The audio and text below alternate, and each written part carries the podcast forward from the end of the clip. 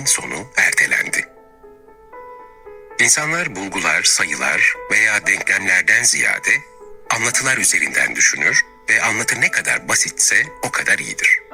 Her insanın, grubun ve milletin kendi öyküleri ve mitleri vardır. Fakat 20. yüzyılda New York, Londra, Berlin ve Moskova'da dünyaya şekil veren seçkinler tüm dünyanın geçmişini açıklama ve geleceğini öngörme iddiası taşıyan üç büyük anlatı formüle ettiler.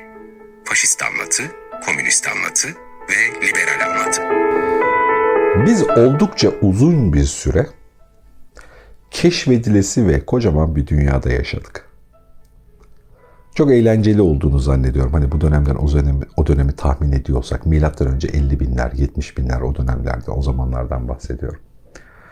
Dünyada çok az sayıda insan keşfede keşfede, anlaya anlaya, tadını çıkara çıkara dünyanın içerisinde dünyayı tüketerek değil de dünyanın içinde ne olduğunu anlamaya çalışarak ve daha çok kendiyle ilgilenerek yaşadığı bir dönem. Sonra yavaş yavaş kalabalıklaşmaya başladık. İlk keşfettiğimiz şeylerden bir tanesi bu daha sonrasında muhtemelen bir tarım devrimine döndü. Sahiplenme duygusu, sahip olabileceğimizi zannetme hali.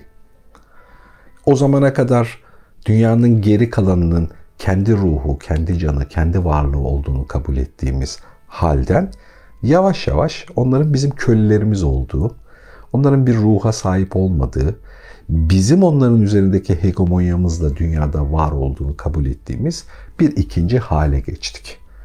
Bu önce kayalar, taşlar, toprak, sınırlar, sonra yavaş yavaş üzerindeki canlılar, bitkiler ve hayvanlar diye devam etti. Bir süre sonra onların kendi varlıklarıyla, kendi enerjileriyle dünyada olan birer canlı ya da nesne değil, bizim karar verdiğimiz o tanrısal bir egoyla karar verdiğimiz halle varlıklarını sürdüren, hatta varlıklarının nedeninin bile biz olduğunu düşündüğümüz bir dünya organize ettik. Böyle bir şey olduğu andan itibaren, o sahiplenme duygusu olduğu andan itibaren sermaye duygusu da oluştu.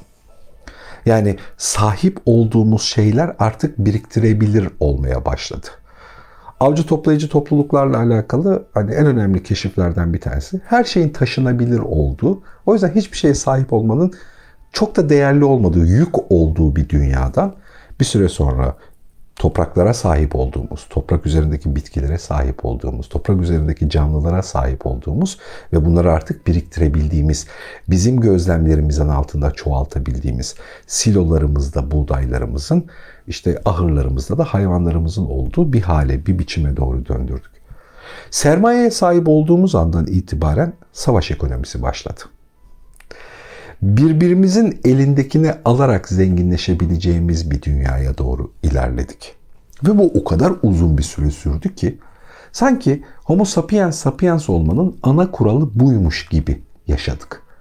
Hani dünyanın üzerinde sahip olabileceğimiz şeyler var ve bu sahipliklerimizi zenginleştirebilmenin en güzel yolu bir başka canlının, bir başka insanın elindeki sahip olduklarını almakla alakalı bir dünya yaşadık imparatorluklar, o dönemin ülkeleri, din savaşlarının hemen hepsinin kökünde bir başkasının sahip olduğu şeyi elde etmeye dayalı bir kültür, bir davranış var ki yani ekonomide de çok makul görülen o savaş ekonomisinin hikayesi. Sonra 1940'lar 50'ler civarında yavaş yavaş e, savaş ekonomisiyle varılacak sonucun tehlikeli bir noktaya gittiğini fark ettiğimiz için aynı zamanda o Birinci ve İkinci Dünya Savaşı'nın getirdiği teknolojilerle bilimle ilgili yeni şeyleri öğrendiğimiz için, üzerine düşünmeye fırsatımız olduğu için birbirimizle savaşmaktansa üretmek diye, üretim ekonomisi oluşturmak diye bir şey düşünmeye başladık. Tabii bu aslında üst üste geçen birkaç şeyin birlikte oluşturduğu bir fikir. Mesela 1800'lerin sonundan beri dünyayı keşfederek o keşiflerin getirdiği sömürünün de getirdiği bir ekonomik yükselme var, işleyiş var. E, bir de bunun üzerine üretimin getirdiği, üretebilmenin, daha fazlasını üretebilmenin getirdiği fikir var. Bundan şunu kastediyorum. İşte bu tarladan eğer işte yılda 2 ton buğday alabiliyorsak bilimin getirdiği bir unsurla o tarlayı gübrelendirerek daha iyi sulayarak işte daha iyi bir tohum kullanarak o tarladan 10 ton buğday alabilmenin yolunu keşfettiğimizde bu bilimle, teknolojiyle gelişen bir şeydi. E, elimizdekini arttırmanın başka bir yolunu daha bulmuş olduk. Yani bir başkasıyla savaşmadan, bir başkasını köleleştirmeden e, bunun içerisinden de bilimle, teknolojiyle yeni şeyler üretmek, üretmeyi çoğaltmak, değerleri çoğaltmak diye bir alan başladı. Bu çok eğlenceliydi. Çünkü ne kadar olursa olsun işte savaşın getirdiği ekonomi ya da savaş ekonomileri her halükarda her tür kültür için, işgal eden için de, işgal edilen için de kötü hatıralardan başka bir şey bırakmıyordu geriye. Avrupa'nın, dünyanın çok çeşitli ülkelerinin o barışçı, beyaz ırkının arka planında o kadar tuhaf ve kötü sömürü hikayeleri var ki bunlardan en trajik olanlardan bir tanesi Belçika Kongo hikayesidir bilir misin bilmiyorum. Yani Belçika gibi tam bir beyaz Avrupalı bir ülke. Kongo'da yaşayan binlerce yüz binlerce insanın canına mal olmuş bir e, sömürüyü kurgulayabilmiş. Ve o dönem için çok normal kabul edilen hikayelerden bir tanesi. Şimdiyle baktığımızda büyük bir vahşetmiş gibi gözüküyor. Böyle bir dünya bizi tüketirsek eğer ürettiklerimizi yeni şeyler üretip ekonomiyi geliştirebileceğimiz vaadini doğurdu. Bu da dünyada o döneme kadar olmuş olan faşizm, komünizm, liberalizm gibi yapıların içerisinde kapitalizmin liberal bir bakış açısıyla demokratik bir kapitalizmin en iyi sonuç olabileceği sonucuna getirdi. Bir başkasıyla savaşmak zorunda değildik çünkü. Böylelikle işte Birleşmiş Milletler bakış açısında bir başka devlete artık işgal edemeyeceğimiz kabulünü kabullendiğimiz Birleşmiş Milletler üyesi olan ülkelerin hani dünyada savaşların sadece küçük sürtüşmeler seviyesine indiği bir başka ülkeyi işgal edip onun topraklarını almakla ilgili çaba sarf etmeyeceğimiz bu arada eskisi kadar karlı da değil zaten. Böylece tüketmenin anlamlı olduğu e, tükettikçe üretebildiğimiz, üretebildikçe yeni katma değerler oluşturabildiğimiz, gelişen ve zenginleşen bir ekonomiyi tüketmenin ve tüketime dayalı üretimin üzerine kurduğumuz bir döneme geldik. Bir yapıya dönüştük. Tahmin ediyorum 20 yıl 30 yıl kadar biz bununla gerçekten iyi zaman geçirdik. Dünyanın hepsi tüketiyor, tükettiğinin karşılığında üretiyor ve ürettikçe de zenginleşiyor, büyüyordu. Fakat tüm güzel masallarda olduğu gibi bu masalda belli bir seviyede hızlı bir şekilde sınıra geldi. Yani 8 milyarı aştığımız bir kalabalıklık ve tüketiyor olduğumuz şeyin aslında üzerinde yaşadığımız geminin kendisi olduğunu fark ettiğimiz bir dünya ve 8 milyarın üzerindeki insanın tümüne birden aynı oranda tüketme kabiliyetini verebileceğimiz ve aynı oranda onlara onlar için üretim yapamayacağımızı fark ettiğimiz bir dünya. Bu çevre sorunlarını, iletişim sorunlarını, üretim ve tüketim sorunlarını yaşadığımız yepyeni bir dünya çıkarttı karşımıza. Özellikle son 30 yılın içerisinde o kadar büyük ve o kadar hızlı bir değişim yaşadık ki bu dijitalleşmeyle beraber bu gerçeklik burnumuzun dibine bu kadar hızlı gelmesinden kaynaklı onu göremez de bir hale geldik. Yani yepyeni problemlerimiz var. Mesela teknoloji muhteşem bir hızla gelişti. Yani geometrik hızı artık yetişemeyeceğimiz büyüklükte oldu. Yapay zeka ile, çok hızlı algoritmalarla, çok hızlandırılmış bilgisayarlarla, verileri inceleme, yorumlamayla çok muhteşem yeni bilgi havuzları kurduk. Ama daha bu bilgi havuzlarının bize getirdiği bilgiyi anlayabilecek seviyede bile değiliz. Çünkü bizim zihnimiz hala 1980'li yıllar zihniyle çalışıyor. Doğal haliyle çalışıyor. Dünyada e, tüm yaşamımızı birkaç yüz kişiyle iletişimimizle sürdüreceğimiz bir dünyaymış gibi yaşıyor. Halbuki yaptığımız herhangi bir şey herhangi bir coğrafyada herhangi bir çocuğun yaptığı herhangi bir içerik, herhangi bir bilgi dünyanın çok çeşitli yerlerinde binlerce, yüz binlerce, milyonlarca insana ulaşabilir durumda. Dünyada gerçekten hani mail ya da iletişim yoluyla ulaşamayacağımız neredeyse hiç kimse kalmadı. Çok küçük dilimler hariç. Bunun da toplam diliminin %20'yi bulduğunu zannetmiyorum artık. Yani biz niyetlendiğimizde Endonezya'nın işte Merkez Camisi'nin yanındaki pideciye ulaşabiliriz şu anda niyet ediyor olsak yani buna buna nasıl ulaşırız diye e, bir şeyde Google haritalara gireriz. Oradan bir şeye bakarız falan. Hani oradan birine sorarız. Ee, ki hiçbir dil bilmiyorsak bile çevirileri kullanırız ve oradan birine ulaşabilir kabiliyetteyiz. Bunun daha ne demek olduğunu anlayamadığımızda bir dünyadayız. Ve o kadar hızlı ve o kadar büyük değişimler yaşıyoruz ki bu pandemiyle beraber de bu hızlanma o kadar yüksek seviyeye vardı ki Mesela herkes bir ayın içerisinde, bir buçuk ayın içerisinde görüntülü toplantı yapabilmeyi hızlı bir şekilde öğrendi. Yani ve bunu yadırgamayacak duruma geldi. Kültürünü konuştuk bir yıl boyunca. Makyaj yapılır mı yapılmaz mı, arka planımız nasıl olsun bilmem ne olsun falan. Şimdi yaşam pratiğinin normaline döndü. Annem kullanabiliyor artık. Ve hani hiç kimse bunu yadırgamıyor. Hani görüntülü toplantı yapalım ya da işte bir şey yapalım bölümünü yadırgamıyor. Bu kadar hızlandı. Bu hızlanmanın sonucunun ne olduğu konusunda bir fikrimiz yok. Nereye gittiğimiz konusunda da bir fikrimiz yok. Artık 3 yaşındaki çocuklar ellerinde tabletlerle günü oyalanarak geçiriyor. O kımıldamadan koltukta duran çocuğun, yıllarını, aylarını o seviyede geçiren bir çocuğun büyüdüğünde neye dönüşeceği, neyi düşüneceği konusunda hiçbir fikrimiz yok. Bu hızlanmanın e, kapital taleplerin birey üzerindeki etkisinin bize neye dönüştüreceği konusunda hiçbir fikrimiz yok. Hiçbir fikrimizin olmadığı kocaman bir devasal havuzumuz var. İşte Harari 21. yüzyıl için 21 ders kitabında bu hiçbir fikrimizin olmadığı ama birilerinin fikir geliştirmesi gerekliliğinin artık bir mecburiyet olduğu konuları bir araya toplamış ve şimdiki zamanda yaşadığımız ve yakın geleceğimizi belirgince etkileyecek şeylerle alakalı bizi düşünmeye, bir şeyler üretmeye davet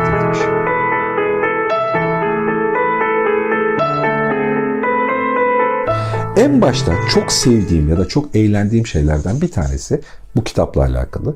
İçerisindeki oluşmuş fikirlerin hepsini tartışırız. Çok doğru yaklaşımlar var. Yani o kadar önemli mi anlayamadıklarım var. Ya da güncelde o kadar yer eder mi emin olmadıklarım var.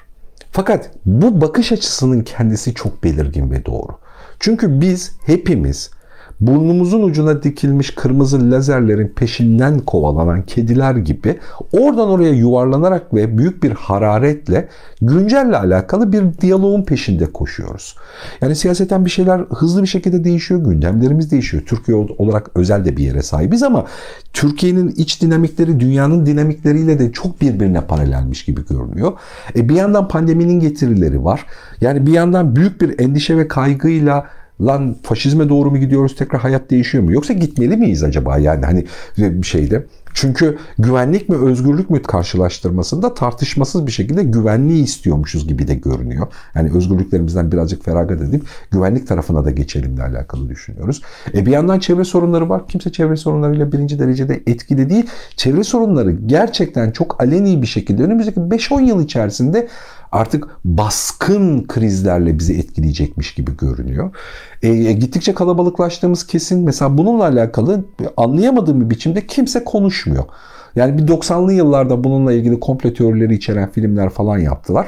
Ama mesela bu kalabalıklaşıyor olma haliyle alakalı sanıyorum sadece Elon Musk Mars'a gidilebilir mi acaba ile alakalı bir çabası var. Bunun dışında kimsenin çözümcül bir bakış açısı yok. Şu makuliyeti kaybediyoruz. Yani ortalama bir insanın işte ayda diyelim ki bak çok küçülterek söylüyorum. Ayda 2 kilo et işte normal fiziki yaşantısında bilmem ne dünyada şu kadar gezme tozma gibi kendi hayatıyla alakalı basit diye kabul edebileceğimiz orta sınıf bir insanın yaşayacağı koşullardaki bir tüketim bandını kaldıramayacak sınıra gelmiş gibi görünüyor.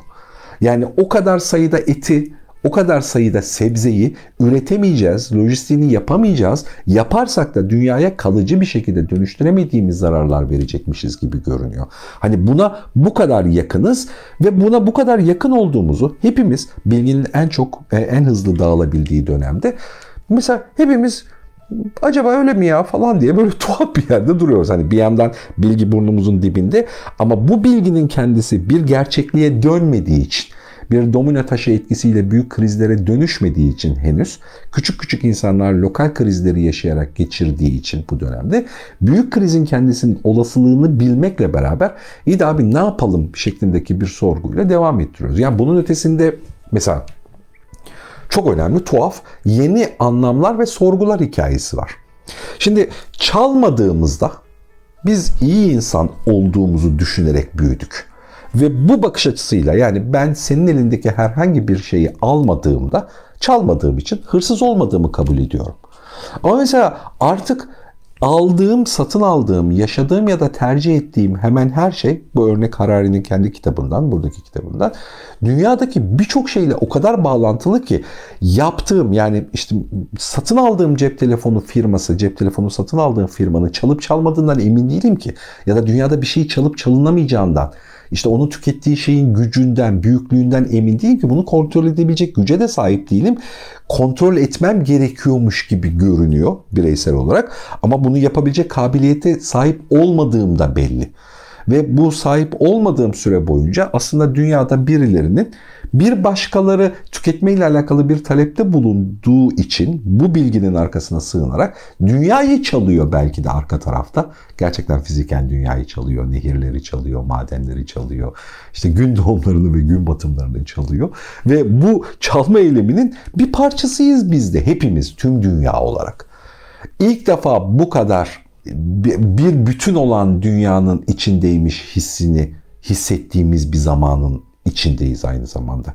Biraz cümle içindeyiz, içindeyizler barındırıyor ama idare edelim. Harari'nin bir yaklaşımı, e, bu kitabı oluştururkenki yaklaşımı, bence daha önceki iki kitabında da benzer bir yaklaşım vardı ama bu kitapta çok daha belirgin bir durumda ön planda. Çok hoşuma gidiyor bir şeyi anlamada. Bu dönemde hemen herkesin içine düştüğü tuzak, e, post-truth'un etkisi. Yani herkesin kendi içerisinde benim de bir fikrim var ve bence ben de haklı olabilirim gibi duruşundan kaynaklı. E, içine düştüğümüz çukurlarımız var, bilgi çukurlarımız var, fikir çukurlarımız var. Ve birbirimize benzer insanlarla aynı arenada durduğumuz için, aynı çukurun içerisinde durduğumuz için o kendi bilgilerimiz ya da fikirlerimiz çok doğruymuş gibi de geliyor bize böyle yaşadığımız bir dönemde. Ve bunların büyük bir bölümü komplo teorilerinden oluşuyor. Yani ya da sapkınlaşma seviyesine gelmiş kaygı ve endişeye dayalı bakış açılarından ya da formüllerden oluşuyor. Şimdi daha evvelden de bunu bir iki yerde anlatmıştım. Yani komplo teorisiyle hayata bakmayı ben eğlenceli bulurum. Deneysel de bulurum. Buna inanmamak koşuluyla. Hani bunu sadece bir olasılık olarak elden geçirme, gamer, oyuncu mantığıyla buna böyle bakıyor olmayı. Fakat komplo teorilerinin yaptığı çok tehlikeli bir şey var. Bizi tamamen eylemsizliğe iter.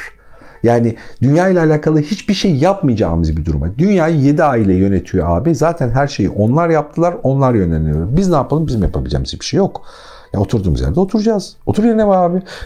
Yani değiştirme hayatında hiçbir şey. Ne yapıyorsan yap. Yapabileceğin bir şey yok çünkü. O 7 aile zaten her şeyi yapıyor. Yani böyle bir yere doğru itiyor. Bununla alakalı söylenebilecek her tür bilgi bu iyi bir ayırt ediş konusu. Bunu geçen bir Can Canan'da da anlattık. Sinan Hoca ile beraber konuştuk. Yani iyi bir turnusol kağıdıdır e, bilgiyi ayırt etmede. Sizi eylemsizliğe itiyorsa tehlikelidir. Yani sizi aksine motive etmeli, ilham vermeli bilgi. Bir sonrasındaki eyleme doğru pozitif yönlendirmeli. Eğer sizi yönlendirmiyorsa, eğer sizi stopluyorsa, olduğunuz yerde tutuyorsa muhtemelen yanlış ya da manipülatif bir bilgi tipi.